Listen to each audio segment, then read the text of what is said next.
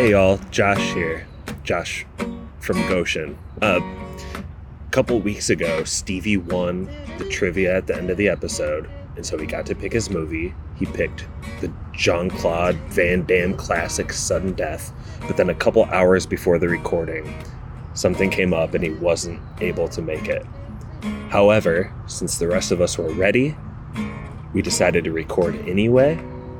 Stevie's still going to get his choice just a little bit later, but we thought you'd enjoy this kind of freebie episode on Sudden Death, and special thanks to Pappy for hosting on such short notice. On to the show.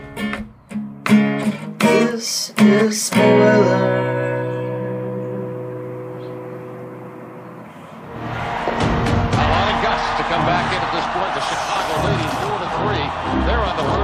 First Stanley Cup since 1960. Now he's just sitting on the bench. Feeling better? And get the fuck in there. And here he comes.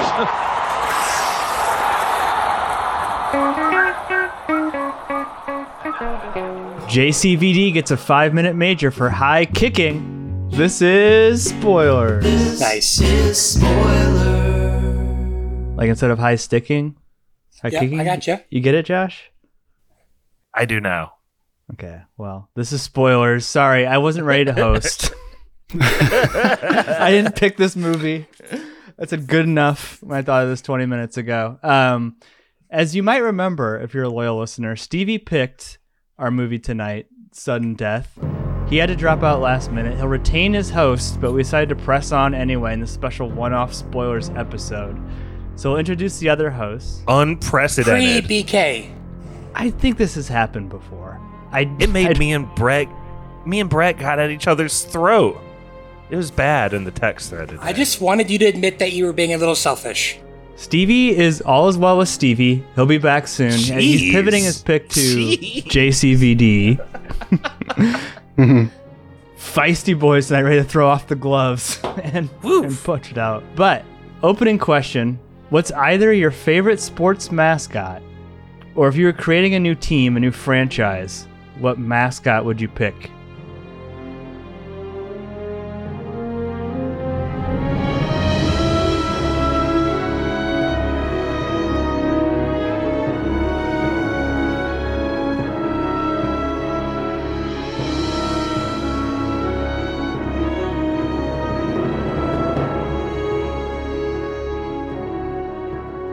Let's go Brett first. Brett's a big sports guy. What you got? This is Brett recording at Fort Wayne. I would go with the greatest mascot combination in sports and has the best mascot moment in sports, and that's Chief Osceola riding Renegade in and planting the flaming spear. That's what I would do. Florida State. Next. Next. I feel like he's speaking a different language for most of that time. Do you want to spell out what you're talking about? Chief Osceola. Sounds problematic as well. It's not. Only if you have weak sensibilities. Chief Osceola, Renegade is an Appaloosa horse. They're the mascots of Florida State University. I feel like that's not going to change. Like the Cleveland Indians changed their name. Like I don't think the college teams are changing, right, Brett? Do you see the Seminoles ever changing their name? No, just because they are so intertwined with the actual Seminole tribe. They teach the mascot how to do it. Sometimes they even have a member do it, and then they get scholarships. They help design the jerseys, and no, it's not gonna. They're very well supported by the Florida Seminoles. They're not very well liked by the Oklahoma Seminoles, but they left. Florida Seminoles stayed. That's your problem. You make it sound like they decided to move. Hey. Nothing else happened. They decided to move. Only Native American chief that was troop that was never conquered by the U.S. government was the Seminoles of Florida. Well, there you go. It's kind of like I got a couple. This is Pappy recording from Kalamazoo. Notre Dame Fighting Irish. I mean, don't get me wrong, I love Notre Dame, but that is a fun mascot. Like, when you stop and think about it, I really like it. It's just silly. I also like... they're trying to change it, which is bullcrap. That'll never change. I also like Zippy, the Akron mascot. I don't know if you guys have seen him. He's like an anteater. He's very cute. Big fan of him. If I was making a team, though, it'd be the Pappy State Grease. You know, just the grease. And it'd be like a lightning mascot. I think that'd be pretty cool. Grease lightning. I'd like to informally apologize to the Oklahoma Seminoles. I respect you.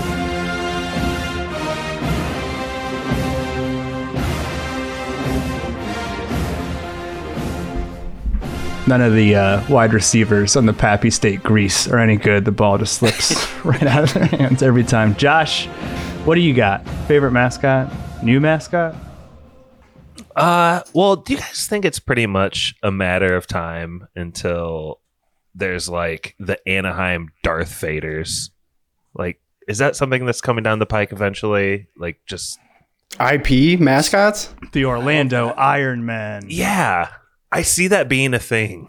It seems like it should be. Or maybe it should not be. But I'm going to choose our beloved IU Hoosiers. All of us here love the Indiana Hoosiers, and it's well known that they don't have a mascot. We are the mascot. Yeah, the crowd is the mascot or something. But I propose this.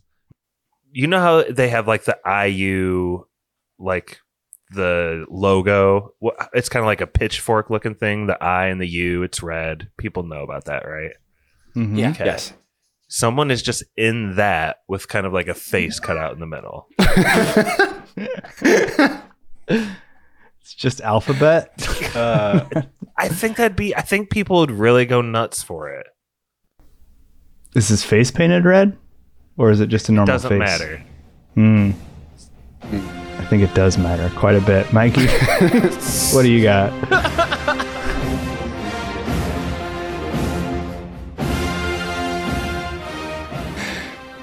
Josh, it's funny you brought up the Hoosiers. I also came up with a mascot for those guys. Nice. I was going more for a more realism route, and I wanted to capture the essence of Bloomington. So I thought we should just get the door bouncer from the vid, just smoking cigs out there. What is his name? Oh, dang it! He's iconic. Very well known guy. I'll get his name by the end of the night, guaranteed. I don't know that bar. Yeah, I think he'd be a great choice. He's just got an all-American look, ripped right out of the 70s, and he's stayed that way for decades. Yes, he did. Fave mascot, obviously, we got like Notre Dame Fighting Irish, being from South Bend area. Also, Gritty, making a strong contention for number one. He's a horrible monster and he's terrifying looking. Yeah, I think that's pretty funny. So those are some of my mascot ideas. Can I chime in here for a second? Please. No. 4 years ago on Reddit, on r/Bloomington, someone wrote, Mike from the vid. Just reading this. Nice. I need your help. I heard the bouncer from the vid was in an old band that had a one-hit wonder, but I cannot for the life of me figure out what band. Anyone know? And someone said, hey, I know this one. He was in a band called Fights. And there's a YouTube link. And maybe we're playing that in the background right now, Pappy, for Mike from the vid. He's personally going to claim it on YouTube. This is like the first time I think we've had four Indiana University alumnus together on a pod. Can you guys describe Mike from the vid, just in case a listener didn't happen to go to Indiana University Bloomington? I would say the quickest way to describe him is he looks like a roadie from a band that's pretty legendary. Just any band from like the 70s. He looks like he'd be like the best roadie. And he just like... You just hand him your ID card, and he'd look at it begrudgingly, and you'd just like shrug his shoulders and say, yeah, get in there. Then you'd go black out at the vid. That's all I know of the man. Josh? Yes, sir. It looks like he also was in another band called AZ Myth, and they released a mini album called Bald Headed Woman. Another track to track down. Playing in the background, great. Is it on Spotify? Michael Shiflett. It's on Discogs. And guess what the picture is on the front? A bald-headed mannequin. Creative. Regular Sgt. Pepper. You could buy it. It looks like it's on vinyl. Wow. There was a meme that went around after the Capitol was stormed on January 6th. Because someone on Twitter asked, name any place, just name one with tighter security than the Capitol. And somebody had a picture of Mike and put Video Saloon, Bloomington. Yeah, he had a daughter that was murdered. Yikes. Oh, God damn it. Jeez. That's my thing. That's my thing. Oh, brother, this guy stinks! That's my thing. It's someone to play with, but I can't feel the fire. I've watched you a turning on, and then you walk away. That's one game I won't play. Up the nose. We'll have to get to the deaths from the Sudden Death cast, Brett, so I hope you have that ready. But Stevie picked this because I called him on the phone a little bit before we started, and he wanted me to reiterate that JCVD is his hero, and he deeply loves him. Josh just sent a picture of Mike from the vid to the group chat. Looks great. Brett, can you tell us a little bit about who Darren Francis Thomas McCord, a.k.a. JCVD, Jean-Claude Van Damme, is in this movie? We get a nice little intro of him, kind of setting up his life. Just said so many names in the span of a really small amount of time. Yeah, so they show him at the beginning. He was, I don't know, I guess you could kind of say a hero firefighter, but he accidentally, not through no fault of his own, kind of caused the death, or couldn't prevent the death of a little girl. And he got what you could call the yips. Josh, why are you laughing at the death of the little girl? Because the way Brett's dancing around, like if he caused it, if it was his fault, if he smothered her to death, I don't know. He did smother her to death, but he had a building fall on him, so it wasn't really his fault. But yeah, he got the yips, and I don't know what he was doing. He got some part-time work. He's divorced. He's got 2 kids. One of the kids is like a super a-hole, and the other kid's really stupid. Wait, which one's which? Whoa! The boy's an a-hole. The little girl is stupid. But I mean, I guess I respect how tough she is. I don't know.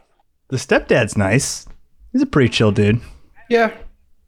I have a note, like stepdad Hall of Fame. Super nice. Like really, really wants his kids like. Those kids to like love his dad, and the wife hates him. So I don't know. I couldn't believe how nice he was. He's so nice. He's just one of the many red herrings in this movie. Like a normal movie, you would swear the stepdad's going to come back into the picture, help out or something.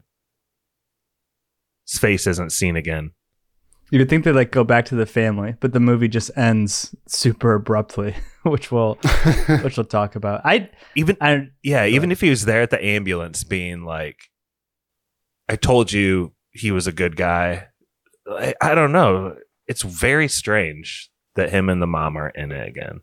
He's super supportive because I think by all rights, Jean-Claude Van Damme is being kind of an asshole in this situation, right? Divorced parents. Shared custody. It's the kid's birthday, and he's like, "Hey, got you guys 2 tickets to Game 7. We're gonna take you away from mom's." Yeah, but pretty legendary though. But yeah, he probably could have called or asked a little bit. I wish Stevie were here because I would ask him what the background is and why they got divorced. I'd be super interested to know that. Well, he can't. We know he knows about phones because he spends about half the movie trying to pick up phones that are dead. So clearly he's familiar with the use. He could have gave him a ring. I think he might have just got the yips in his marriage too. Couldn't pull the trigger. Just became a different person. And wait, what do you mean? Moved on after the death of the little girl. I think that that girl dying might have just affected him. But that was only 2 years, so he couldn't finish anymore. Is that what you're saying? This is a sexual thing, Brett? I was going to let you guys make any implication you wanted. That's why I said it the way I said it. That was a full-out Dennis implication. That was like...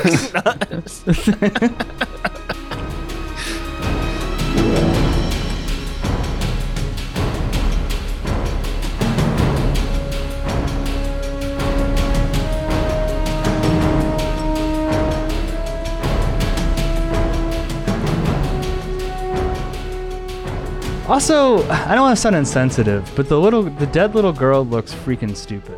Like, I don't, it looked bad. I'm pretty sure her eyes moved too. Like, yeah. I was like, I laughing thought she was just unconscious. Yeah, very weird. And he doesn't even really react to that girl. All that, as much as it affects him, he doesn't really react to it the way that you would expect. I'm waiting for a Darth Vader like. No. Yeah. I think like one of the stupidest things though about this intro is like, I don't know. It would make sense if he was like a Navy SEAL, right? And like Desert Storm or some shit like that. And like some Iraqi kid got blown up, but at least it establishes that he has like skills. This dude is just a fireman and can fight, can out punch a CIA. Well, let's not Secret Service top ranking official. Coming up with MacGruber, MacGruber booby traps and stuff. There's plenty of bad things to say about the Secret Service in this movie, so I wouldn't give him too much credit for that. I did have a comment about that later. We'll get to it, I guess, in the mascot scene. One of the best scenes in movie history, but we should introduce our villains. Powers Boothe. Mikey, can you tell us a little bit about what the bad guys are doing here? We flash forward 2 years later. Yeah, 2 years later. Well, it's established that the movie is going to take place inside the Pittsburgh Penguins arena. And whether this is the actual arena of the Pittsburgh Penguins, I don't know. I don't know what's going on here, whether this is all a set or so, if it's actually... Yeah, it was the actual arena, and actually one of the writers is the wife of the owner at the time of the Pittsburgh Penguins. Oh, wow. Which explains a lot. So, yeah. free publicity for the Penguins, lots of product tie-ins, and free advertising. Is this the publicity you want? A very lax security and poor building infrastructure. Coming to a Penguins game could incur death is like kind of in the back of your mind after watching this movie. Again, we'll get to this later. Stay for the terrorist attacks. Because the one guy was in on it, but like at a Penguins game, there's Secret Service you were bringing, and then the city and the security at the arena. They're bringing in 80% of their work staff to provide security there. Am I wrong? There was like hardly anybody there working security besides Secret Service. I feel like that place would be locked down. Well, I mean, there's hardly anybody in the halls when everybody's running around with Uzis. That's true. So you can't expect too much. The world's quietest guns.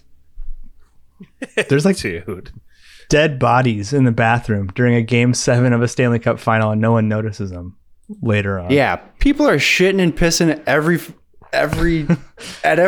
period and ending of the period at these games. So it's like there's bodies everywhere. Somebody's going to run into something. Yeah. Not to mention the full-scale explosions happening. Fireworks. It sounds like fireworks. Right outside the open arena. Yeah.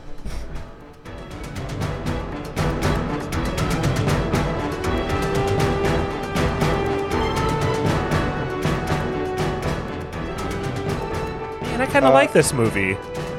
What's your guys' problem? No, I like it. It's just so ridiculous. But Mikey, what are these bad guys up to?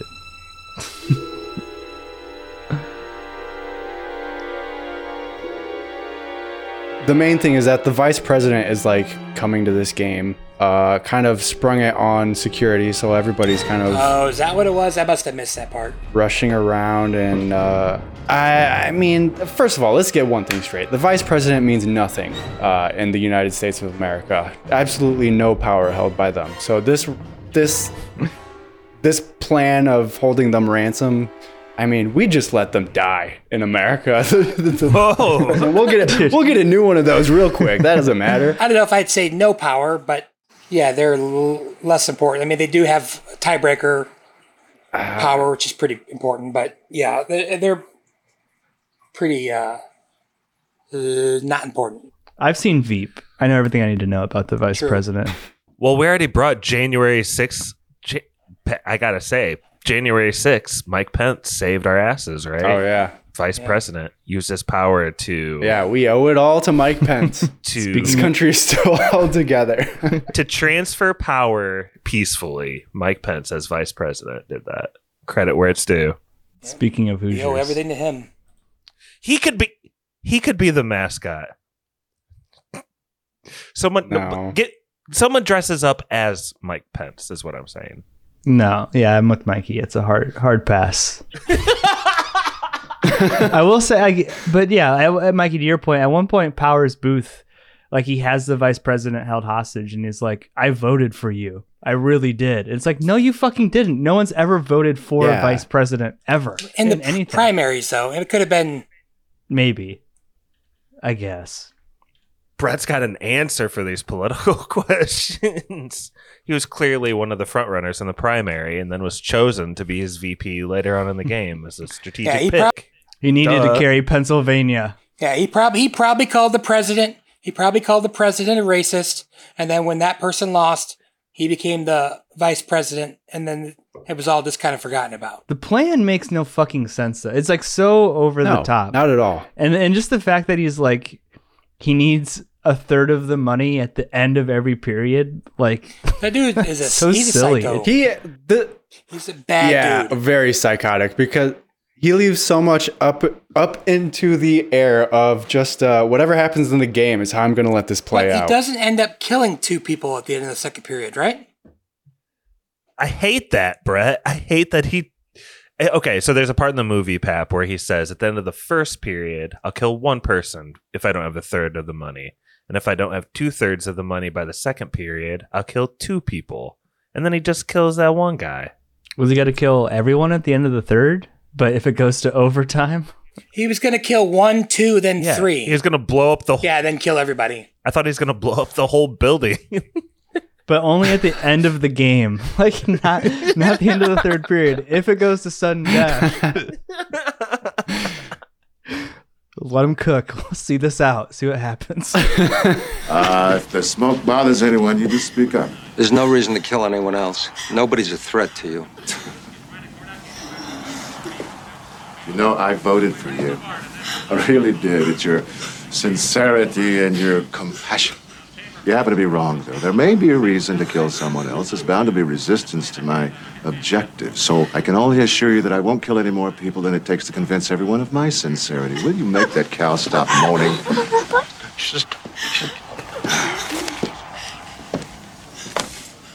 What's that? An invitation to the White House. Open it and read it.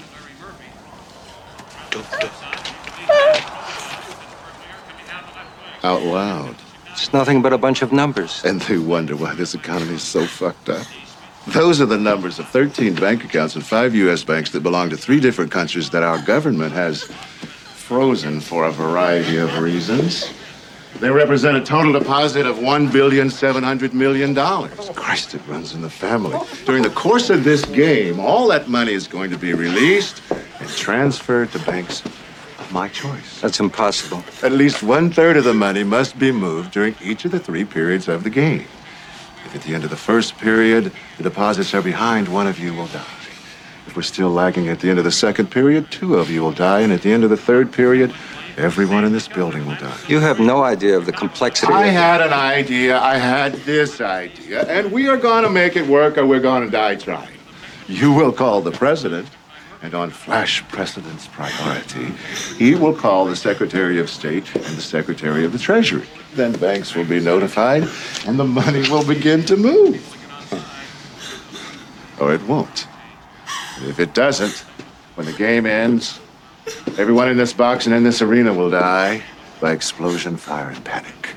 Enough bombs have been planted in this building to stop all the clocks in the hemisphere. You'll die with us. could be. Josh, I guess, can you tell us a little bit about what happens at the beginning of the backdrop of this game? Just kind of like set the stage, because I think it is kind of a cool concept, right? You have this hockey game happening in the background, the biggest hockey game of the year, Game 7. Yeah, we mentioned the movie Drive a lot, and it does kind of remind me, is that like a Clippers or Lakers game that he like times up his getaway with here? Yeah. It's kind of a similar thing with the bad guys in this movie, but at the start, everyone's rushing into the building. There's a vice president thing going on, so there is tightened security, but they kind of take advantage of the chaos and kill a few strategic people in the background, get their passes, and they get into the game. A lot of them. And they bring bombs and bags of popcorn and like little stuffed animals. Can I mention one side plot that I'm a big fan of and was so sad to see it end so soon, Pap? Talking about Chef Andrew? There's a Pappy chef. Mm-hmm. And his Pappy wife. I kind of want to see what happened to the crazy guy at the house. He probably gets away. Oh, he went up top and started shooting rockets at the helicopter later in the movie. Yeah, and he was in the copter at the end and got shot from the bottom. Oh, okay, was he? Good. Oh, yeah, baby. Good, because that dude was crazy, too. He's funny. Yeah, I liked him. In a psycho way. Pappy, maybe you should take that. I really thought this chef was going to be a key player in the movie and come in at a strategic time, but maybe you're the best to tell his Pap arc. Listen, he's not a Pappy in name, but he's a Pappy in spirit. He's got a good first name. So. Yeah, I don't know. Like it doesn't really make a lot of sense when you start to think about the fact that Hallmark is on the inside, right? Because ostensibly it's like, okay, we need to make sure this chef will let the bad guys in, but kind of the turncoat Secret Service guy Hallmark, he's just kind of calling the shots anyway, right? He can just tell Chef Andrew that all these people need to come up to the booth, and he's just gonna believe them, right? So it's kind of a red herring for red herring's sake. But I don't know, his wife's sweet. She keeps fig Newtons in the pantry. Those aren't very good though. She seems like a nice lady. I like fig Newtons. I like the flavored Newtons. They're all right. They're like the strawberry one. Yeah, the strawberry ones are really good. Those are my jam. They taste like a strawberry Pop-Tart. Those things are damn good. Mm-hmm. They have raspberry too. It's good. But they're amongst a slew of people that are really just like unceremoniously offed here in this opening scene. And that's kind of what I was getting at, Pappy. This opening act is full of non-hesitation headshots. Like, let's kill you really quick. Goodbye. I got to go now. Shoot you in the face. Mm-hmm. I mean, like Chef Andrew does that one cool trick with the knife. You know, you'd think that would like come back later. He would like throw a knife or something. That's really weird. He literally looks like the chef from Ratatouille. He does. Yeah. I meant to go back and look, but like, I know that he says when the food's been served, everyone, did he say just leave your stations? Yeah, that's ridiculous. Chef Andrew will clean up. Clean up is one thing. They're leaving the fryers on and the ovens on and the grills on. Did they do that just so they could have funny like scenes later? Who's going to leave with the fryer on? You want to burn the whole place down? Josh knows a little bit about that. I needed medicine. You needed your frozen chicken wings. About burn the house down. Oh no! What happened, dude? I set the fire alarm off tonight, making chicken wings on the stove. He made like old school chicken wings, like frozen, and at IU, and it was like just like the oil in the fryer, and he like put them in, and like it was like 6-foot flames in the air. Hey, if you're not starting grease fires at IU, are you even trying to cook? Let's get real, okay? I was going to say he's gotten better, but apparently not. Well, while we're on the kitchen, we should talk about, like, in my opinion, literally one of the greatest scenes in movie history, certainly in spoilers history. Jean-Claude Van Damme gets, you know, he's separated from his kids because he still has fire marshal duties. One of them wanders off. As Brett would say, the stupid one. He's trying to track her down. and he runs into Icy, the Penguins mascot. Josh, is this not the Raid 2, but fighting a giant penguin mascot? She's humongous. Instead? This scene is amazing. I love it. There is a lot of good choreography, Brett, and I don't know if it would have been able to happen if the line cooks were still there, if the dishwasher is still standing there in the way. For sure. Yeah, it is pretty wild. It's a woman, and she is beating Jean-Claude's ass for She's while. She's like a lot stronger than him. There's a really gruesome moment, actually, when he sticks her like mascot gloved hand into the fryer. Yeah. Mm-hmm. Like Brett mentioned, they left with the fryers still roiling, and her hand just comes out like pink. Her hand looks like Krang from Turtles. Yeah. The shredder. Dude. At one point, Jean-Claude Van Damme just pours spicy red pepper flakes down her throat. That's really funny. Like I don't think it's down her throat; it's in her eyes. Yeah. Okay. Yeah. Just down eyeballs. The mouth. Of down the throat of the mascot. Yeah. It's she's like literally dragging him over to the fryer, like by the neck, and yeah, that's when he reverses and puts her hand in. Like she's so strong, just dragging him all over. Here was my thing, Pappy. When you were talking about him earlier, you were like saying he's just a firefighter. Doesn't really make sense. I was thinking the same thing. Like he's either a firefighter or someone who's been trained in martial arts. Like this movie, he's like in between. Like why not just make him either, a normal person? Like, you can be tough without being a martial artist. I mean, Bruce Willis doesn't know martial arts. Why not make him a cop? Yeah, something like that where he's got training. But instead, he's just a guy who randomly knows some Taekwondo, but like it's not enough to beat some Amazon assassin in a penguin costume. It's just really weird. It was like it's like go big or go home, and they kind of chose to stay right in the middle there. The fire inspector angle makes very little sense because he kind of only does one thing, which is like the fire extinguisher. The bombs, I guess. I mean, it's a whole thing. Wrist thing. I don't know. It's a bomb set there. It's going to bring stuff down on everybody, just like his situation. But yeah, it's really weird. It's a weird choice. I mean, they're literally Uzis killing everybody. So yeah, it could have been cop. Well, like part of it is too, is like the kids are supposed to think that their dad has like a lame job now, because it's like at one point he's like changing a light bulb. Or whatever. Yeah, the kids are like, I know. It's like, dude, first of all, there's nothing wrong. First of all, you're at game 7. Shut your fucking mouth and watch the game. Exactly. How lame is your dad's job? Stevie wanted the opening spoiler to be, you can tell Jean-Claude Van Damme is Belgium and not Irish, is Belgium and not Polish because he knows how to change a light bulb. This is spoilers. I thought that was a little bit. Actually, in the movie, he's Canadian. French Canadian though. Yeah. So sense. From Montreal. That's what his thing says. I just love the way the fucking penguin fight looks. I love everything about it. It's so silly. It's so silly to see him fighting Icy, the giant. And he keeps burning penguin. Her. That's like a funny symbolism.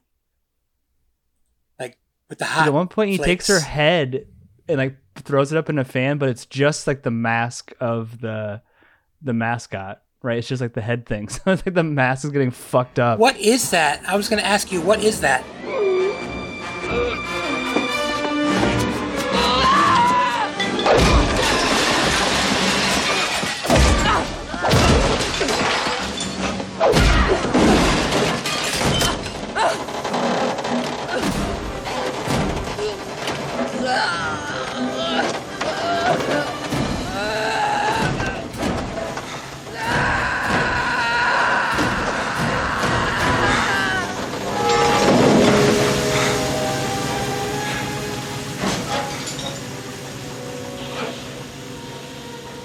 What did she die in? Dishwasher. Dishwasher? Oh, that's what that was? Okay.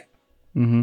Yeah, she gets like strangled and then like those things get really hot. I used to work at Ben Oak. They had one of those dishwashers, but a lot smaller and they would get insanely hot. So yeah, she got cooked in there too. Mm-hmm. So needless to say, Jean-Claude Van Damme knows something is up.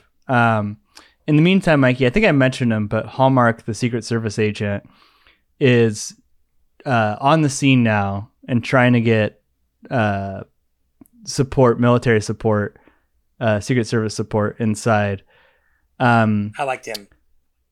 Yeah, Powers Boothe has a number of pranks that he plays to keep the Secret Service out. Did you have any that you particularly liked or stood out to you? Pranks?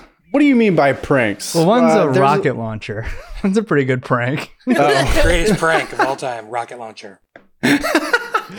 Yeah, a rocket launcher gets used pretty heavily in this movie, which is a good thing. Dude, him shooting the sign is so ridiculous. Yeah, there's a scene where JCVD is trying to communicate outside. I don't know what's going on with the phones or whatever. The phone lines are cut or something. But he's trying to communicate through the LED board outside in the parking lot, and he gets one message out there before. Is it the guy with the earring in the beginning that shoots the rock? Is it the same rocket? It's the grandma killer. Mm-hmm. Yes, it's the Pappy killer. we don't love that. Yeah, he's the rocket guy in this movie, and he's shooting rockets quite a bit at everything the police are trying to throw at this building. They try to get a couple helicopters up above the dome, but I don't even know if he hits one, but he makes them go off course, and one of the guys taking a ladder down falls on a parked car. No, he takes one of them out. He has a good body count in this movie, for being honest. Mm-hmm. Yeah. A grandma Pappy in the whole helicopter. I just would have loved to know the guy in the booth's reaction as Jean-Claude Van Damme is like typing out like in this like Matrix-like code to program the outside board that's like the building is wired with C4. You'd just be sitting there like, what the fuck? Yeah. Why are you putting this on there? I also really love the Zamboni death that happens. How long would that take, though? Like, they go from, I think someone should put them on ice, to like 3 game minutes later, they're already dead. The Zamboni's been driven out of the building, around on some side street. Yeah, that guy is dead driving it. They prop up a dead guy. That's a prank. That is a prank.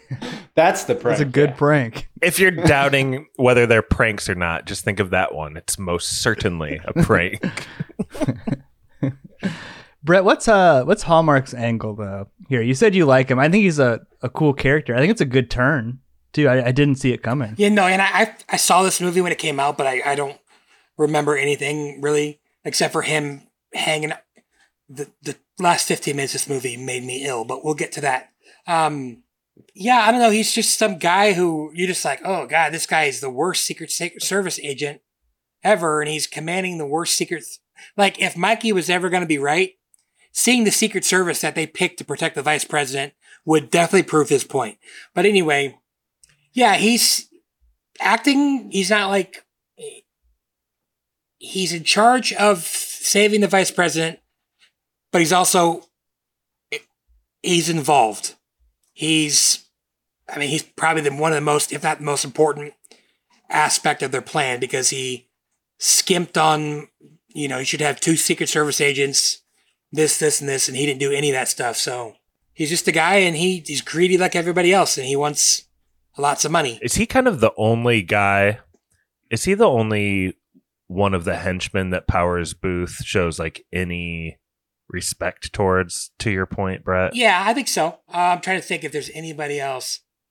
Dude, Powers Boothe said he didn't care if he got shot, though. There's that one scene later on where it's like, my only regret is they missed their mark or something like that. Like, Powers Boothe doesn't give a shit about anybody except this money. Yeah, I didn't. And Powers Boothe is also, he used to work for the government. What was his job? Like counterfeit money? Says Secret Service. So yeah, he probably was in. Oh, Secret Service? They make it seem like CIA. They say CIA multiple times, but Wikipedia says Secret Service, so I have no idea. I like how he has to put on a fake mustache and a leather jacket to escape off the roof in a helicopter at the end. His escape costume is fucking ridiculous. I digress. It's blonde. At least number three, maybe four, but the one that I said maybe four literally says, like, they don't know if he was in this movie or not. IMDb. But wait, what? What movie? Let me. You talk. I'll find it. I skimmed it over earlier. I'm on IMDb. I've been on IMDb since college. I've never seen them put what they put here. So go ahead. Okay, you look that up, Josh. Can you? I think we talked around Powers Boothe a little bit, but I don't know. I think he's fucking acting his balls off. I think he's fucking amazing in this. Yeah, role. I was gonna make a joke that Jean-Claude Van Damme must have like a clause where there could only be one person that's like a better actor than him, but like Powers Boothe is like 1,000 times better actor than him. Sorry, go ahead, Josh. No, that's exactly what I was gonna say. It's like, I don't know, just in terms of critical commentary, Josh. Jean-Claude Van Damme can literally barely speak English in this fucking movie, and Powers Boothe is incredible. How you doing, Tom? I hope you were gentle with Hallmark. How many hostages besides the vice president are still alive? Oh, now that's a personal question, Tom. Ever been involved in an AOP, Tom? I didn't call for conversation. How many are still alive? Well, now, Tom, you'd probably think I was lying no matter what I told you, so I'm gonna let you talk to a little friend of mine. Hello? He is the kind of actor, he's like a point guard in there. Or maybe a quarterback is a better term, because he's literally in a room with like 12 people. None of them are known actors, but he's like kind of elevating the performances of everyone. Everything is bounced off of him. He's killing it. Good point. Honestly, I wasn't like sucked into his performance too much during the movie, Pap. But like looking back on it, it's really obvious how much he carries it and how much of that stuff in that room would have fallen apart without him. You're definitely right. He's literally spinning in circles through this whole movie, literally and figuratively, like bouncing back and forth to the people that are talking to him. And he does it like really well. And if there was someone like Jean-Claude Van Damme in that scene who couldn't act, it would be bad. And frankly, Jean-Claude Van Damme doesn't have to do a lot of talking in this movie. Like, when he does, it's horrific. And just sounds insane. But it's like, I don't know. Like, the movie kind of has this, like, groove that it gets into, right? Where it's like Jean-Claude Van Damme figuring out the scheme, cut to the hockey game as a transition, up to Powers Boothe in the VP suite, back to JCVD, back to the hockey game. Like, that's a good groove. Yeah. Yeah, that was a smart choice. You kind of get the exposition from Powers Boothe, because JCVD is just going around picking stuff up and taking out bombs and just like kind of semi-fighting people in the hallways. Mm-hmm. Powers Boothe has only one minion who really sticks out to me, other than Hallmark, who we talked about, but it's the guy who's like the 90s hacker man. You guys Doom? Yeah. Just a goofball in there. Brett, did you find that? Yeah. So he's been in three. We've had the three movie club, but he's listed in Con Air as officer at leaving ceremony, and then in parentheses, uncredited /unconfirmed/voice. I've never seen unconfirmed on IMDb before. So KIA. Possibly. I just don't know. I mean, obviously he's in Tombstone and he's in Sin City, so, and he is dead. Rest in peace. What do you think his strengths are here, though, Pappy? Grinning. Because I think he's a smirker. Part of what made me not like him as an actor was the old like Joffrey Lannister thing, is where he is such a good villain. Mm-hmm. You hate him. A little stinker. Yeah. You really just want to see him punched, but can you describe why you point him out as such a good actor? I'd love to hear it. Yeah, I don't know. His character just seems cunning, right? Like there's this like one scene where you don't know what the trigger device for the bomb is, right? Mm-hmm. And he brings out this like beeping, flashing, remote control looking thing. And you're like, holy shit, this is the detonator. And this thing is insane looking. And he flicks it. and it cuts to the fireworks, and it's just a fucking lighter for a cigarette. And he gives that big, like you said, Joffrey Lannister smirk afterwards. Like he's just fucking with him. Like, I don't know, everything about him. Like, he does a couple like weird voices sometimes when he's talking on the phone. Like, I don't know, he just seems cool in this role. Yeah. I really like him. He reminds me of Michael Ironside a little bit, just in the way that he looks, but like, he's a better actor than Michael Ironside, but yeah, I like him too. Mm-hmm. They both have like a-hole faces and a-hole smiles. Like, yeah, for sure. That's a good. Sometimes that's just the like a lot of the character is just like how they look. Yeah, it's doing a lot of the heavy lifting. He's one of those guys. It's like, yeah, definitely. Mm-hmm. Good call. Ooh, now Tom, come on. If we're gonna play, you got to play nice. Constantly smoking heaters too the whole time. Like, I think his character has a cigarette like literally 90% of the movie. Maybe we should mention like some of the MacGruber part that JCB does, because not only is he a fucking ninja assassin, martial arts trained firefighter, but he's also really crafty. Mikey, did any of the inventions that he crafts stand out to you? Well, there's the obvious one where he finds all of these materials because this Penguin Stadium has a lot of stuff going on. So like, there's people.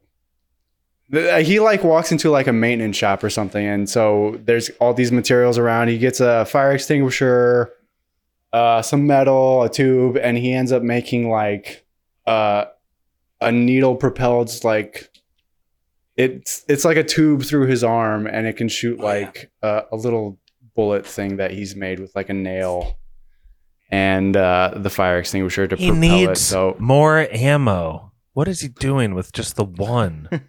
So this must be something that he used to kill animals when he was a teen or something. He fashioned himself to practice on. He used to torture because this is squirrels just absolutely with this psychotic shit to know how to make. It definitely led to the second best scream, maybe third best. Yeah, second best scream in the whole movie. Like, that guy gets hit, he's like, ah! Can you give us the other two? Oh, no. The guy who falls down the dome, he's like,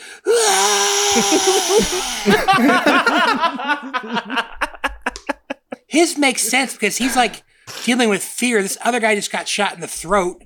I don't know why he's screaming so loud, but and then the last one, I think, is the guy. He has a gun in his hand. But, yeah. What were you saying? No, I think the third one was like the last guy who fell. Like they're fighting with when the roof is opening. I think he's got a good scream. Maybe I'm wrong. Bye bye.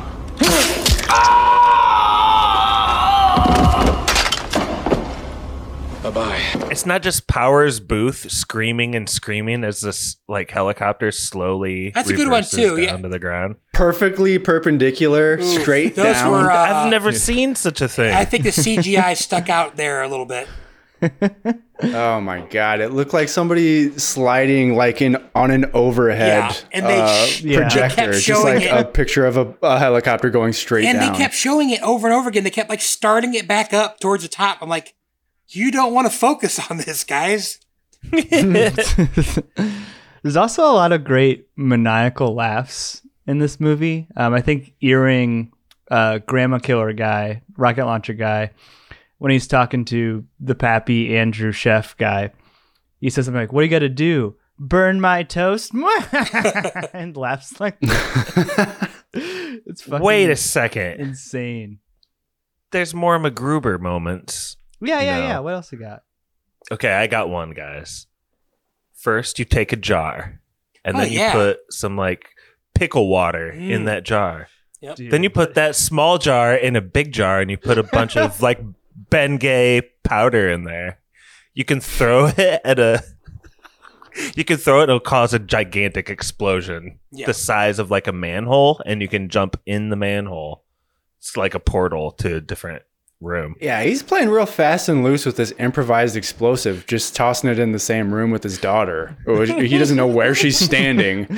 He's just tossing it in there. He misses and just firebombs the whole VP suite. So, Pat, you love this guy, right? With the you like the guy with the earring, right? No, he's a Pappy killer. I hate him. Well, his name is Scratch, and would you be surprised to hear that this was his acting debut? I like him. I think he was one of the better parts of the movie.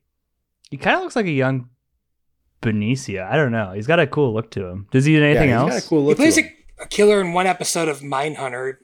Richard Speck. I think he was a killer. But no, he looks really crazy now. He's got white hair and he's, I don't know, he's in 25 things, but nothing I would really know besides Mindhunter.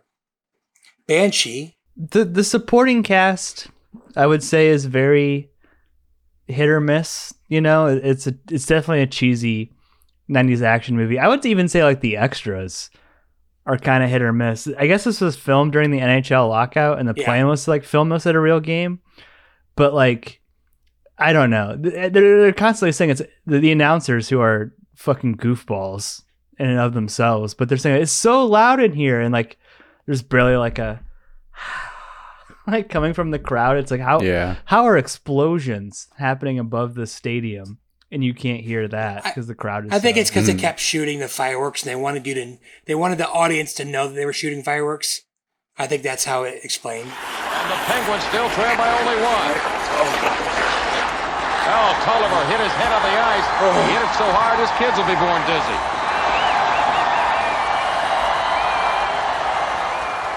Well, also about like 15 minutes into this whole terrorist attack, there's like riflemen surrounding the entire stadium, and nobody does anything with that information. There's just like hundreds of armed police surrounding, and then none of them try to get in. Oh, well, I guess they try to get in, but none of them end up getting inside. Not till the end. JCVD. These kind of points and a lot of the stuff we were pointing out at the beginning of the movie with like the initial scene, is that's why like the IMDb rating is so low, like 5.8. I think this is the kind of movie where you enjoy it. And maybe in like 1995, when people saw this in theaters, they actually enjoyed it in the theater. But then on like the ride home with your friends or your family, you start to think about the details and how implausible it is. And like the constant fireworks or the powder bomb throwing, like, do you know what I mean, Pap? Is this one of the movies, like a Michael Bay movie, where you're in the moment during it, but then when you start examining any plot point, the card tower starts to come down? Well, here's the thing. And I saw a lot of people saying this. Many, many, many reviews have said this is like a basic Die Hard clone. That's what I thought. Yeah. Mm-hmm. So much Die Hard. Yeah. Even to the point where they wanted Bruce Willis, I think, to lead in this. Oh, my God. But he turned him down. But that's the whole thing, right? Like, if you have... I think they wanted like Schwarzenegger, Bruce Willis, Stallone. All those guys turned it down. But once you like introduce JCVD and you're having him fight an 8-foot tall penguin mascot, like it ain't Die Hard anymore. You know what I mean? It is a silly movie. Like I'm like cackling with laughter and enjoyment as I'm watching this. Like I don't know. Like you know what I mean, Josh? It's not like sincere. Wow. It's not like badass. Like can we get to the silliest part? Please. Are you talking about JCVD and goal? Being a hockey goalie is really easy, right? It's amazing. What an amazing plot point. You would never... Could you imagine like Bruce Willis accepting a role where he has to like go down and then play goalie for a while? I mean, that might be the scene that knocked some of these other actors out. It said Arnold and Sly turned it down too. Imagine, start the puck. That was supposed to be Stallone. No way those guys can skate.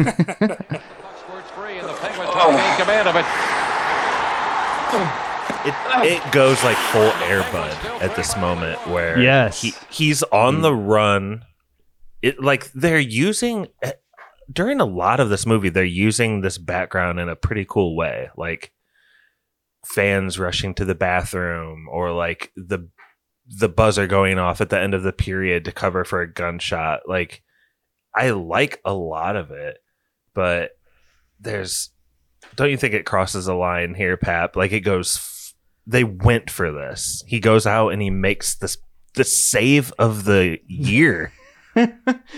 Dude, not only is it like the save of the year, I guess we're supposed to believe that the first goalie was so sick that he like passed out on this table and Jean-Claude Van Damme was able to like undress him without also waking up. Literally, they have like 100 medical staff people. No way that dude would be alone. They'd have people coddling him. That locker room was empty. Except for that one guy. What are you doing here? And then he gets hit with 9 shots. What the hell are you? What the hell? Jean-Claude Van Damme could have given him a heads up. Like, hey, hide. I thought he was going to. I thought he was going to save him. But he literally just, he hid. Watched him die. He got the yips. The roundhouse ice skate kick to the face, though, is pretty great. But I just, Josh, to your point, everything about that is so ridiculous, including the coach, right? Who's just like, I don't know if the coach is like any actor who we know, but he's just so over the top, like, what are you fucking doing? That's a $1,000 fine. He says fuck every time they cut to him. Yeah. They use like all 12 of their fucks in this movie with him. Get the fuck in there. During this time that he's in goal, it's like Powers Boothe is waiting for this game to end so he can just blow shit up. And you're in here just playing hockey. You should be like trying at least to get into the owner's box. Like, what are you doing? I know you're hiding from 2 henchmen or whatever, but now is not the time to like be fucking around on the ice. I will say, as cheesy and ridiculous as it is, there were a couple cool moments where I feel like they do a good job in the movie of showing what it would be like to be a normal person on the ice with NHL players. Even though Jean-Claude Van Damme's character had like some, I don't know, like community college hockey experience or something. I feel like it, you know what I mean? Like they're coming at him at such a rate and speed and like you can feel the weight and it does seem really intimidating. It's kind of cool. Kind of a callback to earlier too when the goalie's like, why don't you come back and I'll show you the difference? And like he literally goes in and does a good job. So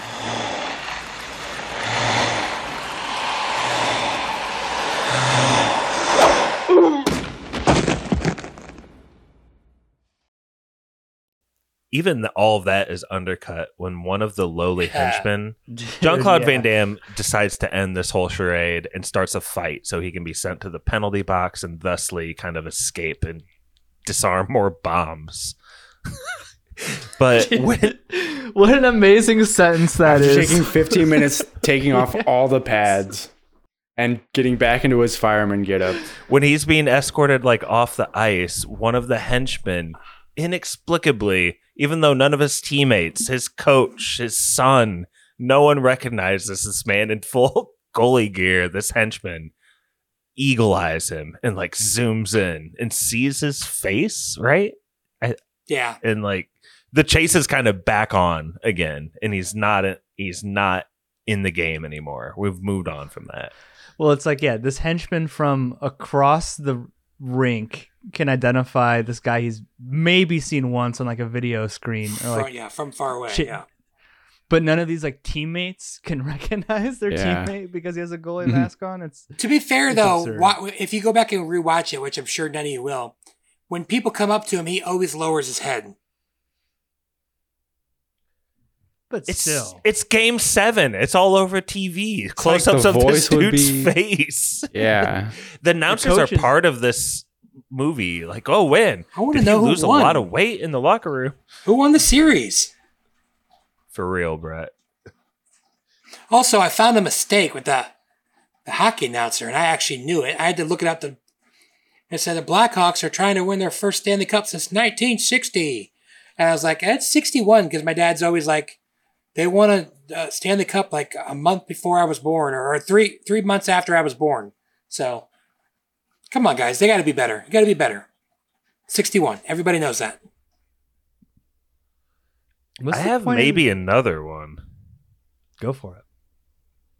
Aren't the Penguins and Blackhawks in the National Hockey League? No. Okay. Well, yes. What are you talking? You're talking about East and West?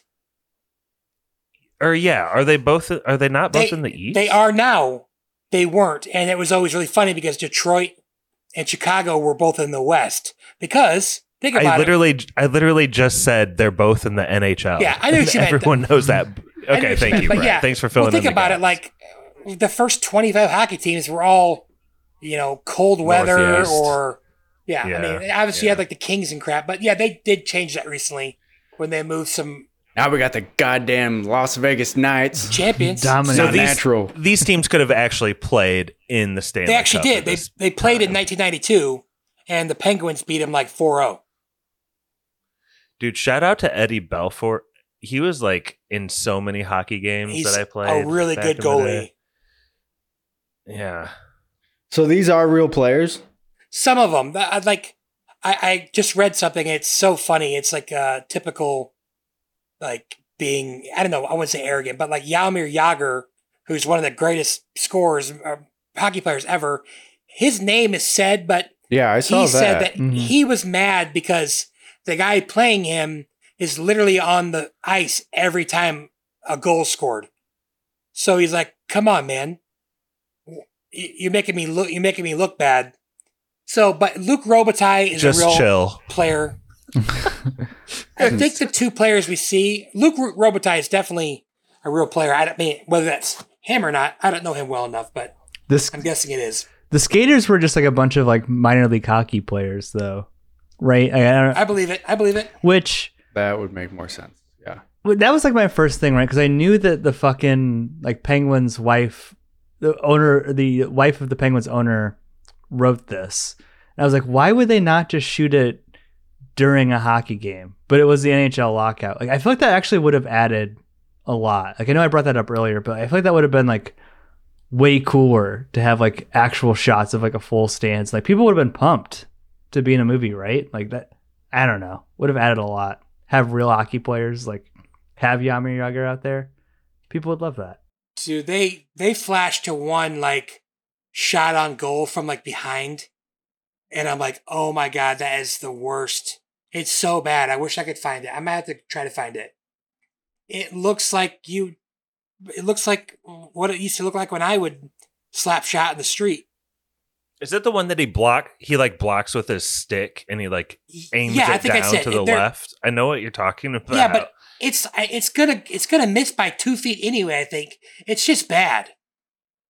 Some of the hockey looks okay, but like I want to know who the hockey director is, because there were like 19 fast breaks. There's not 19 fast breaks in hockey. Especially, are you kidding me? The Blackhawks are up by one with 15 seconds to go, and they get like a one-on-one fast break to end the game. Come on. You have all your defenders back. You're not trying to score. Come on, be better. Be better. You don't need to think, Brett. This is hockey. The announcers say that That's true. The movie. Apparently, those are the real announcers. I thought they were funny. I kind of like them in there. Well, that's like his real saying, like something, massage my back. Scratch my back with a hack. Chainsaw. Hacksaw. That's like one of his catchphrases, I guess. Scratch my back with a hacksaw.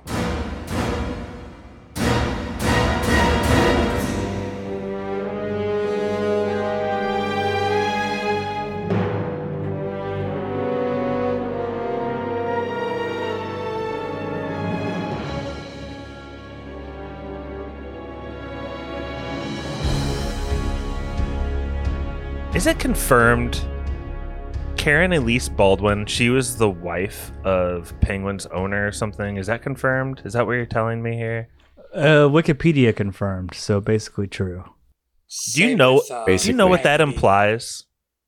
It's like the wife of an owner of a franchise is sitting around just like daydreaming all day about blowing that shit up. Like getting the mascot strangled off in the kitchen. Like brutal. This is what I think of your fucking hockey team. Dude, it's insane. Sick and tired of spending every weekend here. Takes them all the way to the finals and ends it in a tie. What worse thing could happen to a hockey team? Shit would go nuts. That can't happen. That's the worst terrorist atrocity in this movie. How many hockey games have you watched in the last 10 years, Josh? 10 years. Yeah, full games. I'm a big zero, so I'm not. I will owe zero full games for sure. I've sat in a few bars and had some people talk to me about the games on. I don't mind watching it. It's just I don't know what's going on, and I can't see the puck, so it's. If we're just going back 10 years, I watched every Blackhawks playoff game in 13, 14, and 15, and some of the regular season. But you know, when you get married, things have to. You know, you got to pick your battles, and I wanted football, so. I've heard it's like by far the best live sport to go to. Yeah, we actually have a semi-pro team here, like a pro team here. The Comets, and it's like really, really big. Yeah, the Comets. We've been to a game. I got really fun. I got to take my answer back because I've probably been to like, a lot of Notre Dame hockey games. Yeah, I bet you have. Yep. So I forgot they're like pretty big over there. Mm-hmm. Yeah.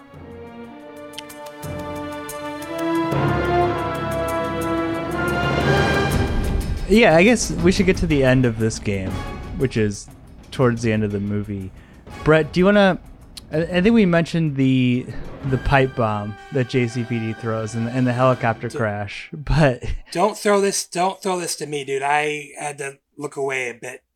It's too much heights. It was making me ill, so... Can I throw to Brett a rules question then? Yeah. Yeah. They say... Well, first of all, they don't call it overtime anymore. They call it sudden death. Sudden death. Is it?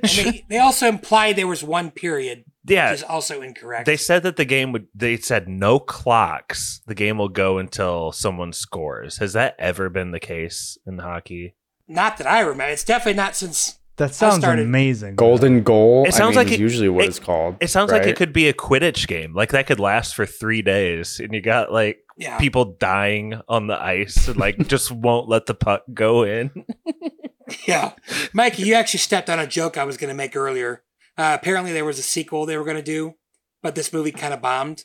And I was going to say, what's it going to be called? Golden Goal? But yeah. A sequel to this? How? Yeah. Saves a soccer team. I don't know. Josh, that's not a rule I've ever heard, but... Maybe that just doesn't sound right. Now they have, you know, those games can go on. That was devastating. Like I'd have to stay up, not have to, till like 2 or 3 o'clock in the morning if they went to 3 overtimes, and then like just 1 second and the game's over, and it's like 2:30 and you're going to bed. You got to be to work at 7, and your team lost. It's like freaking sucks. How much Labatt Blue do you need to like? Serve up these rabid hockey fans for like a long sudden death period. Like, do they have enough popcorn and supplies on hand here, Pap? Is this America, Josh? We drink Modelo here. They got us one beer in America. They stopped serving after the third period. You can't have that happening. But Josh, can you take us through the top of the dome and how this movie kind of ends here. Yeah, sorry, Pap. I just don't think I'd be the guy to ask. This is a sick stadium. It's actually really fucking cool. It is pretty cool. Yeah, this is one of those stadiums that like can retract.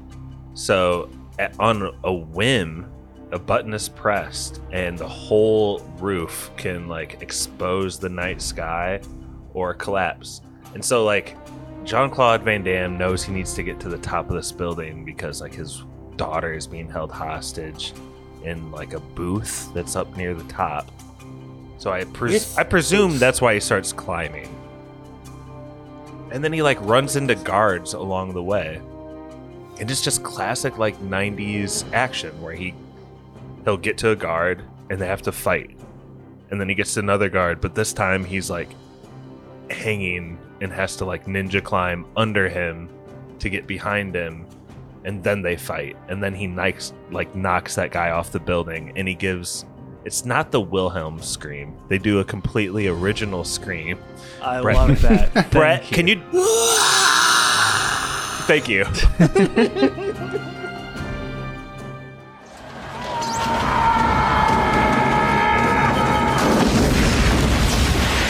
Holy shit! And then I think it's here where...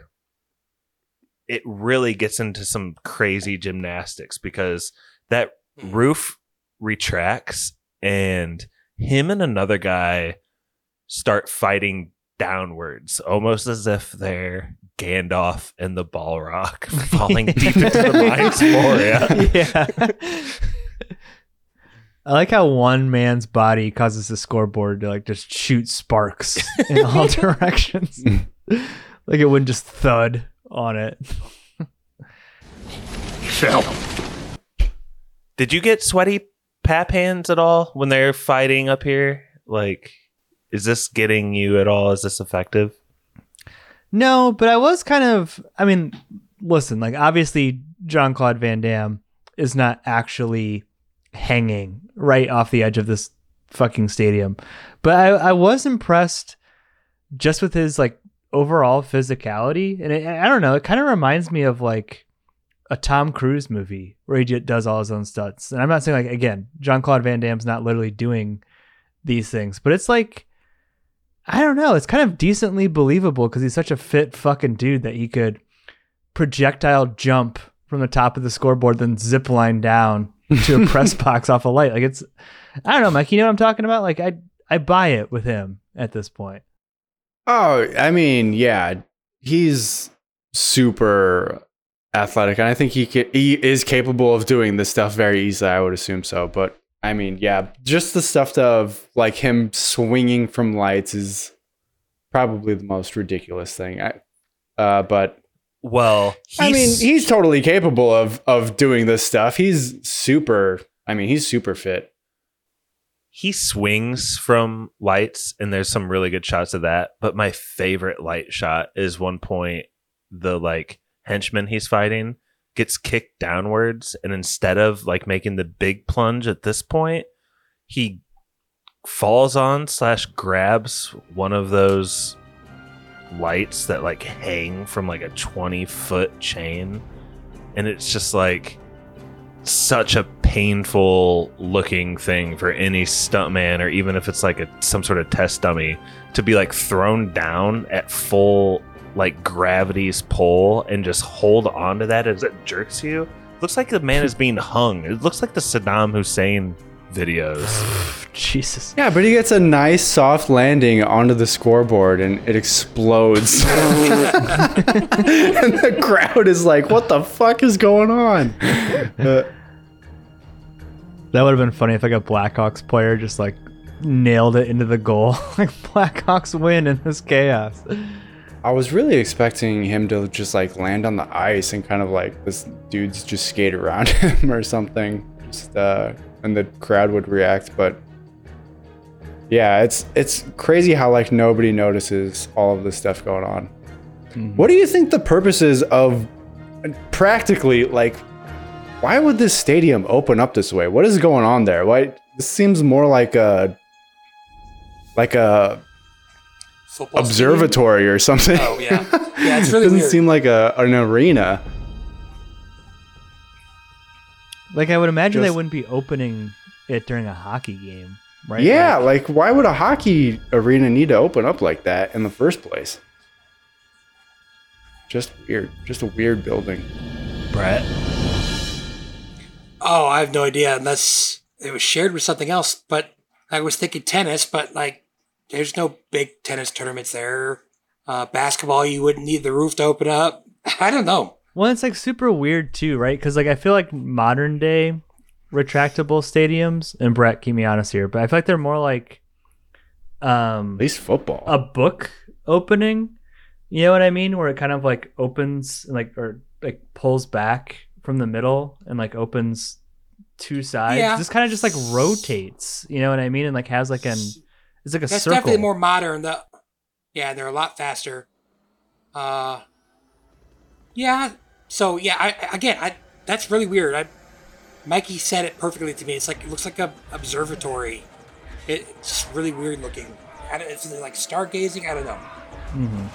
Well, it's through that hole in the retractable stadium that Powers Boothe's helicopter crashes in fantastic CGI fashion.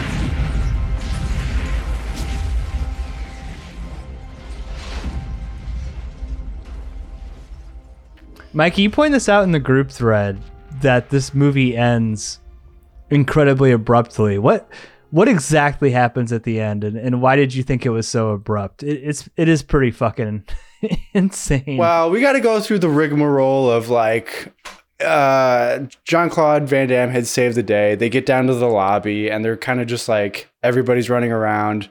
And then Powers Boothe steals the little girl again. That's where she's stupid. I made me so mad. And then we get the rooftop scene, and then the helicopter falls. And then right after that, it's like the kid is saying, my dad is a hero or something. And then he gets slammed. The door gets slammed on the ambulance. He's separated from his family. And then that's like it. Roll credits. It's like nothing else after that. So weird. Just a very abrupt ending to a movie that you would, like we thought earlier, you would at least call back to the mom. The stepdad seems super supportive of JCVD. You would think he would say something, or like even more interaction with the children at the end of the movie, because this little boy is just like sitting in the arena by himself, even after everybody's cleared out for this fucking terrorist attack. But he's like, I'm going to stay here because my dad said so. I didn't move, Dad. I didn't move. Yeah. He's like, well, you're stupid. Just one of the most abrupt endings I've ever seen to a movie. And just him getting beat up in the ambulance and then just slamming that door shut is just so funny to me. It's just the way it ended. The last line is like the little girl saying, my dad's a fireman. Like she's all proud of him now. Why did the girl getting kidnapped bother you though, Brett? What do you mean by that? Oh, no, not. First of all, she did a fine job. If you're listening, you know, whatever. But I mean, she just wanders off. That's the bad man. That's the bad man. Oh, the guy who almost killed you like 10 times? It just annoys me. I know she's a little kid. She didn't recognize him. He's got that clever disguise on. She couldn't be sure. She had to get a closer look at the stamp. She recognized him. She stamped him. She knew. She knew how many people she stamped. There's a bunch of lame callbacks like that. Like, the stamp is pretty lame to me, like, even though it comes up enough, like that's fucking stupid. And like the sign language shit when Jean-Claude Van Damme's on the ice and does I love you, like what is the point? Like, everybody knows I love you in sign language. That could be anybody. Yeah. But I think that's the movie. Do you guys have any final thoughts? I'll scan my notes, but you guys have anything? Yeah, I got a weird one since it's a small podcast. So this is a little factoid. So what they call silencers in movies, you know, suppressors, they are very hard to get. For most people, can't get them. You have to wait a long time. And it's movies like this is the reason why they're so hard to get. Is that, like, bullets aren't that quiet. So silencer, like, nobody calls them silencers anymore because, I mean, come on. Those bullets. Have you ever heard more silent bullets being shot with those freaking Uzis? At what point, anybody? Weapons expert Brett, would the crowd become aware of something going awry? Well, I mean, again, nice. But again, like, silencer is more, what I'm saying, it's like a misnomer. And they call them suppressors because they suppress it, but it's still so loud. But suppressing, like, the muzzle flash and, like, the fire coming out the front, not like the sound exactly. But again, it's like UFC early. They still have this really outdated rule where you can't do what they call 12 to 6 elbows when someone's on the ground. That's because 25 years ago, some guy who was, I don't know, a politician or whatever, saw somebody breaking bricks with his elbow on late night ESPN. And it's just kind of like that. Like, they see something, it terrifies them. And it's not really rooted in reality. You know, you can kick someone in the face on the ground but no 12 to 6 elbows. So that's just my little lecture thing. I mean, that's just so quiet. That's just unrealistic. Now, whether the crowd would hear, that's a different story. But, you know, you could hear probably in the next room. Mm-hmm. Well, the thing about this building is There's just, it's just, no, well, there's just empty hallways and empty rooms where you would think there would be people, but there's just nobody. I got one last thing. Go ahead. I want to talk about Hallmark's death scene. I really like that and how he gets burned with his another MacGruber type tactic where he gets great prank the squirt gun filled with lighter fluid and a lighter. He gets burned. That I thought that was great, and then the makeup afterwards where he's all burnt up. I thought was pretty cool. Dude, the fire all burnt up. Mm-hmm. Yeah, that fire is about 5 times bigger than it would have been, but it worked out. Yeah. Hallmark was soaked in alcohol before. Yeah, for sure. Like his clothes were soaked in because that would have definitely probably set him on fire, and it might have started his hair on fire. But to go and do a full on he lit up immediately like a fucking dried out Christmas tree. He was engulfed in flames. Dude, he's Denethor. Fucking burning. Yeah, that's a good one. The other thing about Hallmark is like... Oh, listen. My son is here too. If I can't get back to him, he's sitting in D10. I'll be there. Thanks. Where are the rest of your men? There's some moments where him being in on it doesn't make a lot of sense. Like at one point, Powers Boothe is making fun of his name in one of the initial phone calls, and Hallmark has to, play along with it. But knowing that Hallmark's in on it, that Powers Boothe is just doing a bit, right? He pre-planned this bit to prove that he didn't know this person. It doesn't make any fucking sense, which is why, I don't know. I can't imagine this movie being sincere. This movie is fun, right? It's a fun movie to watch, but I couldn't imagine Sylvester Stallone being super serious in this role, or Bruce Willis. So how much setup do you think this would have taken henchmen to be kind of in and out incognito, putting a bunch of bombs in places, not killing anyone, not alerting anyone? How long do you think that would have taken? I mean, the collector can set up pranks in minutes. Yeah, minutes. Well, I just saw someone bring up a point that's a lot of faith that it's going to go to Game 7 when Game 6 is played in Chicago, and it could have easily ended there. Unless, you know what? Did they say if it was 3-2?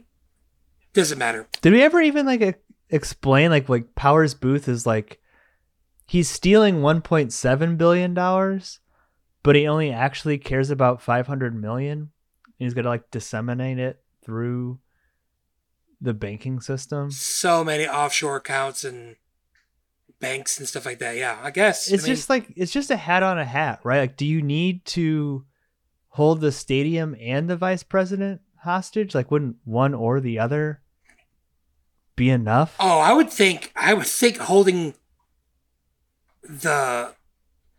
And you said, you guys were joking about it earlier. What's more important to our country? Not important. One person...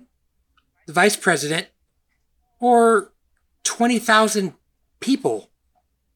You don't want those people to die. That, I'm with you. That would be enough for me.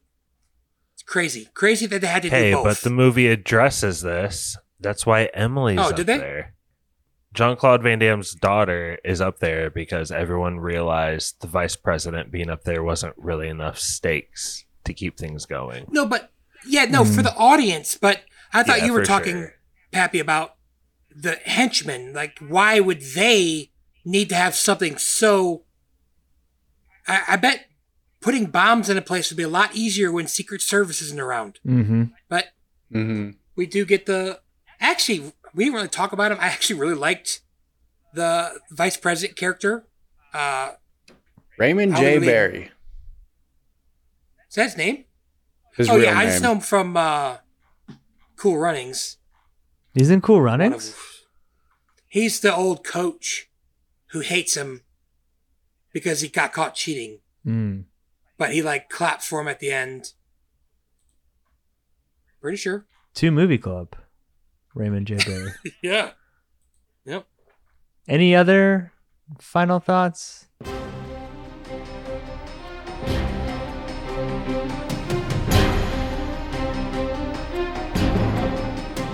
consider them. Oh, sadly, okay, this is not good news. The chef, the Pap chef, mm-hmm. he actually died 6 months before this movie came out. Mm.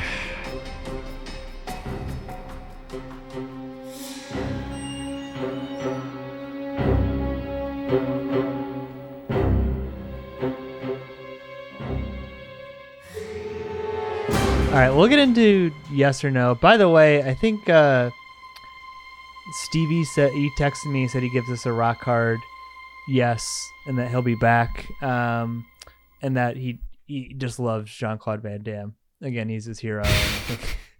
You mentioned the thing he said about the accent. That's pretty funny. Which one was that? It's where he says, just note that I gave this a solid yes. And the fact that it's in our thread. I don't want to read it. You can read it.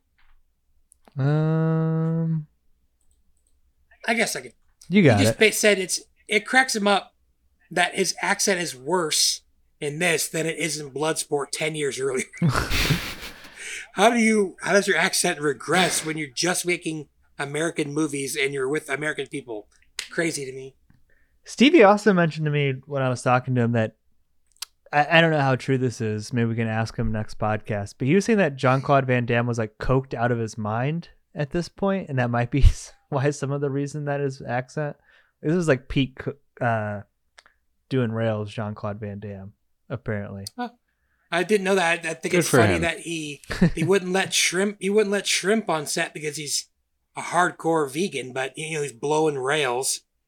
Just seems a little. I feel like, aren't there shrimp in this movie? Doesn't no? He says that's ballistics gel because they did it because he wouldn't have shrimp on set.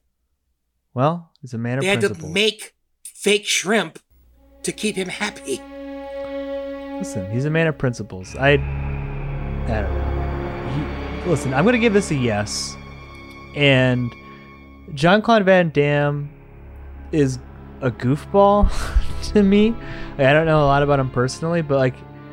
His casting fits in so perfectly with like what this movie is to me. Like it's just so like a silly, over the top, like almost even like Fast and the Furious-esque, like that sense of like fun and goofiness action movie. And bad acting. I don't know. Like no scene describes a movie better than like Icy, the Penguins mascot, like. Getting in a karate fight with Jean-Claude Van Damme. Like, I don't know how the internet hasn't found that yet, and like how I haven't seen clips of that yet, but that's Kino, boys. That's peak cinema right there. So yeah, hard yes, fun movie, funny movie, really enjoyed it. Why do they call Icy? Okay, because the name's Iceberg. Oh, he was known as Icy in the 1995 film. But the mascot's name is Iceberg. Wait, so the owner's wife didn't even get the name of the mascot, right? It's hard to say. I mean, it's definitely called Iceberg, but he debuted for the 1992-93 NHL season. Iceberg was known as Icy in the 1995 film Sudden Death. So whether that was a decision or a mistake, I don't know. Josh, what do you give Sudden Death?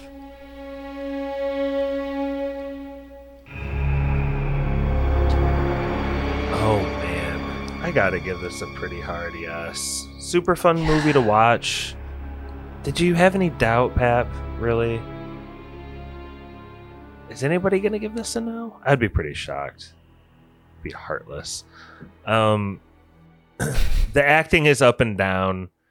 But, man, like, I think we get, like, a good look at hockey. A decent try at hockey. Some good moments of hockey, and then we get this diehard, goofy caper surrounding it. I don't know. We've talked so much about it, guys. Pappy, you really encapsulated, I think, a lot of what I was going to say. Like, I'm not taking this as a hardcore thinker movie, but it was dang enjoyable. I think a lot of people that listen to this podcast will like it, too. Big yes.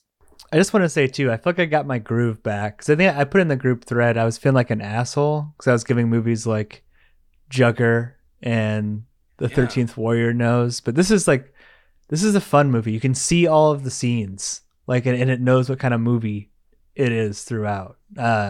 Speaking of 13th Warrior, though, Brett. Oh, you could just call me Brett. You don't have to call me 13th Warrior. Okay.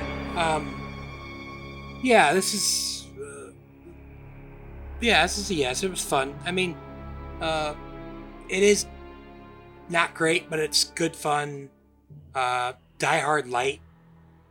Yeah, but I enjoyed it. I'm really glad one of you guys brought up Powers Boothe, because I think I was kind of with Josh. Like, I'm used to Powers Boothe, and he's just kind of a presence for me in most. But like, when you sit down and realize what he's doing, he's like acting circles around those people. It's just crazy. And some of them are actors. The guy who's his henchman who's playing in Doom, he was the character in the show that Brittany and I like. So, you know, it's not like he's a bad actor. But yeah, fun. Good job, Pappy, with the last minute host. You did really nice. Yeah, Pap. Let's give it a solid yes. Yes. Yeah, and we're all excited for Stevie to come back. I think JCVD is going to be a really fun pod. I haven't seen it. And also, real quick before Mikey goes, this is probably coming out around the time we're going to be doing some live podcasts too. So you hear all the spoiler men recording live and in person. But last but not least, Mikey. Yeah, this is a hard yes. This is the first watch, and it was a lot of fun. Didn't really know what to expect, but it's just a 90s action movie, and I'm really into the 90s action dad feeling movies, where it's nice to just sit back and kind of just take it all in. And yeah, they are cheesy, but they're usually pretty entertaining, and you get some cool death scenes, and we get a lot of cool, funny scenes happening in this movie where it's just goofy violence, which is what I like. So I liked it a lot. JCVD, obviously not the greatest actor, but watching him on screen, I mean, I'm not gonna complain. I mean, I usually like most of the things that he's in, just because they're kind of movies that I'm into anyways, but it was great. I like Powers Boothe. I liked the guy playing Hallmark. I thought he did a great job. Yeah. Fun movie. And you always got to have some scenes where it's just, it looks so bad that it's fun to make fun of. And that helicopter scene made me laugh out loud so hard when I saw it. And I was watching it again while we were doing this podcast, and I was just like chuckling to myself. It's so, you guys got to just look it up, because this helicopter goes vertically straight down so perfectly, and like the ladder is even so perfectly straight going down. It's goofy, but a lot of fun to watch. So I hope we do more 90s action soon. So it's a hard yes. There you go. Preserve JCVD hockey classic Sudden Death. I do have a quick very quick trivia for you guys, because I didn't know if we would let Stevie keep his host or not, but we all agree he should keep his host. But before I get to that, thank you to everyone who's been leaving us comments on Spotify. I published a couple of those that we got, but one guy who stood out has been leaving us a lot of nice comments is named Austin, and on the Gattaca podcast, Mikey, I think you were on that. Austin left the comment, "Awesome pod as usual. Have to say an awful visual image is the thin layer of pap grease on your keyboard." So really appreciate that. Austin, keep the comments coming. But nothing at stake tonight. Like I said, Stevie will retain host of the movie game when he's back with JCVD, but just for pride and for a little bit of fun, I did a game like this before, I think on the American Psycho episode, but I have like an unhinged eBay page of all the crazy shit that I look at on there. I just sent an image to the group thread. How much does this Zamboni currently cost at a buy it now price on eBay? Josh, can you describe the Zamboni that I sent over for the audience at home? you sitting on it? Yeah, where is it? It's in the group chat. Oh, I was looking at the Skype. Sorry, I can put it here too. Mikey, do you see it? I don't see it yet. Yeah. Oh yeah, nice. Oh, you want me to send it to you? No, I see it. Yeah, just give it a little description. Paint a visual picture. So yeah, so can. This Zamboni, maybe it's John Deere colors. It's got some green, maybe some beige. It also looks like a little bit of a piece of shit. It doesn't look like a top-end Zamboni. A little small, a little plasticky. It's outside in the heat, so it looks out of context even. Are Zambonis supposed to be stored outside? I'm sure it was driven out to take the picture, and then it's put back on ice. I will say Lee has a 5-star rating on eBay, so I'm sure it's not a total piece of shit. Also, if you want to Google at home, this is according to the description, a genuine Model 500 Zamboni ice resurfacer in good running condition. How many dead Secret Service agents in it, though? It comes with 2 that he mentions. About 2,400 hours. Apparently, they measure hours of use. The blade does not work, but the ice conditioner is in good condition. So, Brett, I think we've given you enough time. Just a regular old closest to... Oh man! And we'll go Price is Right rules too. Actually, can't go over. Zamboni ice resurfacer, Model 500, good running condition. Ooh, I'm gonna probably be way too low. I'll go 18,500. Okay. Josh. Yeah, how many hours does this have on it? About 2,400 hours. It comes with the manuals, though. What was Brett's guess? 18,500. Oh, that seems saucy. I gotta imagine with this Biden inflation, it's not a cheap Zamboni. Like, keeping ice frozen is a huge debacle these days. I'll guess even 20,000. Pat.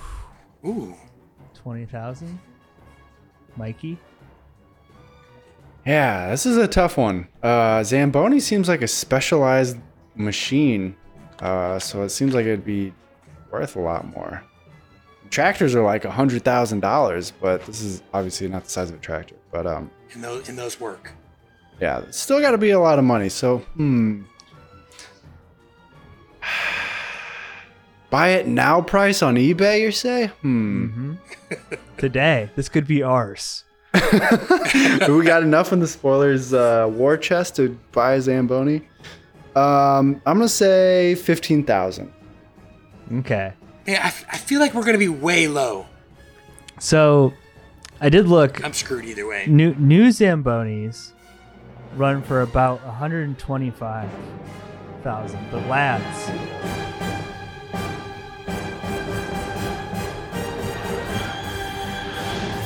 I think we could scrape together $5,000 and get us an official spoiler. No. We all went over. Buy it now. Wow. Y'all went over, but Mikey was the closest. So we'll call Mikey the winner of this. But yes, $5,000. This Zamboni could be ours. That's only a couple of years of spoilers Patreon money, Mikey. Please don't do that. It's only been stored outside ever since it's been decommissioned. So it's definitely not running. If we ever have $5,000 saved up at Patreon, please let us have some. It includes the squeegee, though. Gonna need a new blade. Mikey, any hot takes before you throw out the spoiler, man? Hot takes.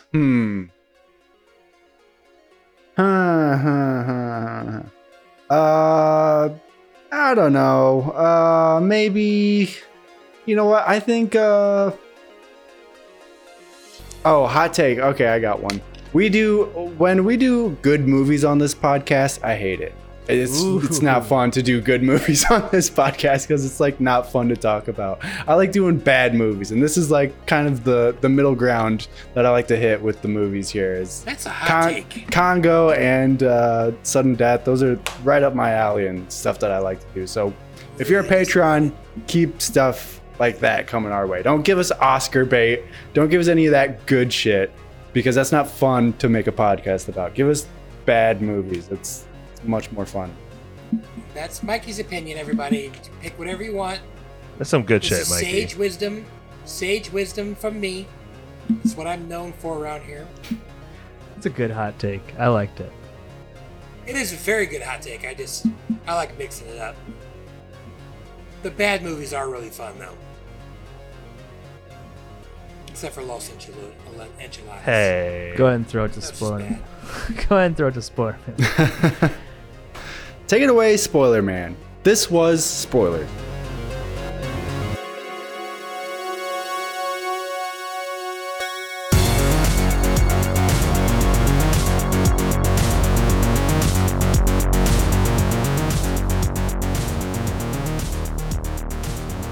Special thank you to our patrons.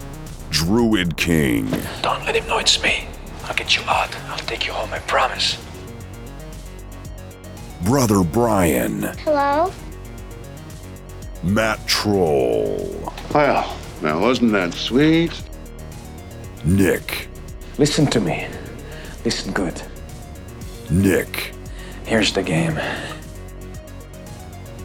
The May. But I don't want anyone to get hurt. Nurse Stacy. You stop me, you win. Barky 420. I get your bombs, I win. PK! So, you go run your little ass off. I know where the bombs are, so I know where you're going. Spencer. You piece of shit. Gail. Would you like a glass of wine or a cigarette? Swole. You're the meanest. The Wolf. Maybe when you were born, you had something wrong with your brain. Cheese Zombie. I'm not afraid of you. If you'd like to request an episode, hear your name read by Spoiler Man, or even just help us make podcasts, please check us out on patreon.com/spoilerspodcast. Our email is podcastspoilers@gmail.com. Please support this podcast by leaving us an iTunes review. Leave us some stars and some words. Now you can check us out on Spotify, YouTube, Stitcher, Apple, and Google Podcasts. Be sure to check out Corey's podcast, Big Dumb Movie.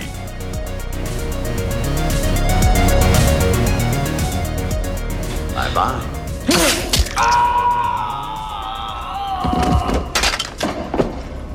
Bye-bye. That was Spoilers.